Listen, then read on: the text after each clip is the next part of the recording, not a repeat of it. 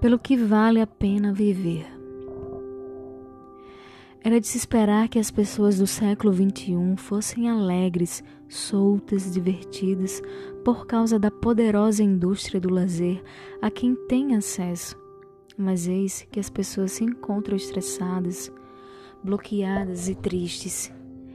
Era de se esperar que o acesso à tecnologia e aos bens materiais fizesse as pessoas disporem de mais tempo para si mesmo. Mas raramente elas gastam tempo com aquilo que amam. Apesar de viverem exprimidas em sociedade populosa, as, a proximidade física não trouxe a proximidade emocional. O diálogo está morrendo. A solidão virou rotina. As pessoas aprendem durante anos as regras da língua, mas não sabem falar de si mesmo. Os pais escondem as suas emoções dos filhos. Os filhos se ocultam suas lágrimas dos pais. Os professores se escondem atrás do giz ou dos computadores. Psiquiatras e psicólogos procuram resolver sem sucesso a solidão, pois ela não sabe pois ela não pode ser tratada entre quatro paredes de um consultório. Os seguidores de Jesus não possuíam dinheiro, fama, proteção, mas tinham tudo que todos seres humanos sempre desejaram.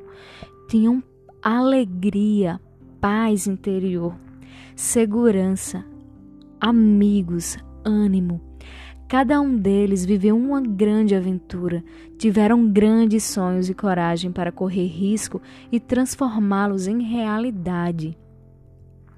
Talvez jamais tenham hesitado na terra pessoas tão realizadas, sociáveis e satisfeitas. Não tinham nada, mas possuíam tudo eram discriminados, mas cercados de inúmeros amigos. Em alguns momentos pareciam que tinham perdido a esperança e a fé. Mas cada manhã era um novo começo, cada derrota uma oportunidade de aprender, crescer e continuar no caminho. Sofreram um pouco, mas aprenderam a não reclamar.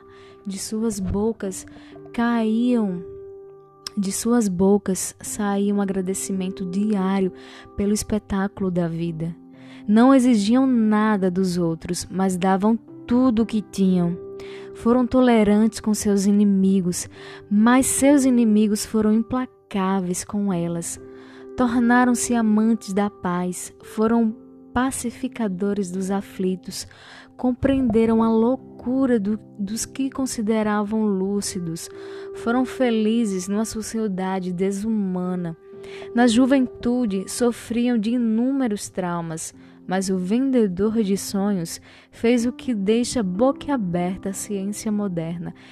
Ele as transformou no grupo humano mais inteligente e saudável. As cartas que escreveram relevam características de personalidades que poucos psiquiatras e psicólogos conhecem. Os sonhos que vivemos vão ao encontro dos mais belos sonhos da filosofia, da psicologia, da sociologia, da ciência da educação. Mostraram que vale a pena viver, mesmo quando tiveram a vida ceifada. Vamos parar e refletir um pouco.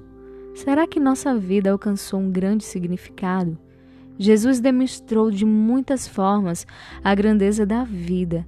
Será que compreendemos o seu valor? Quem somos?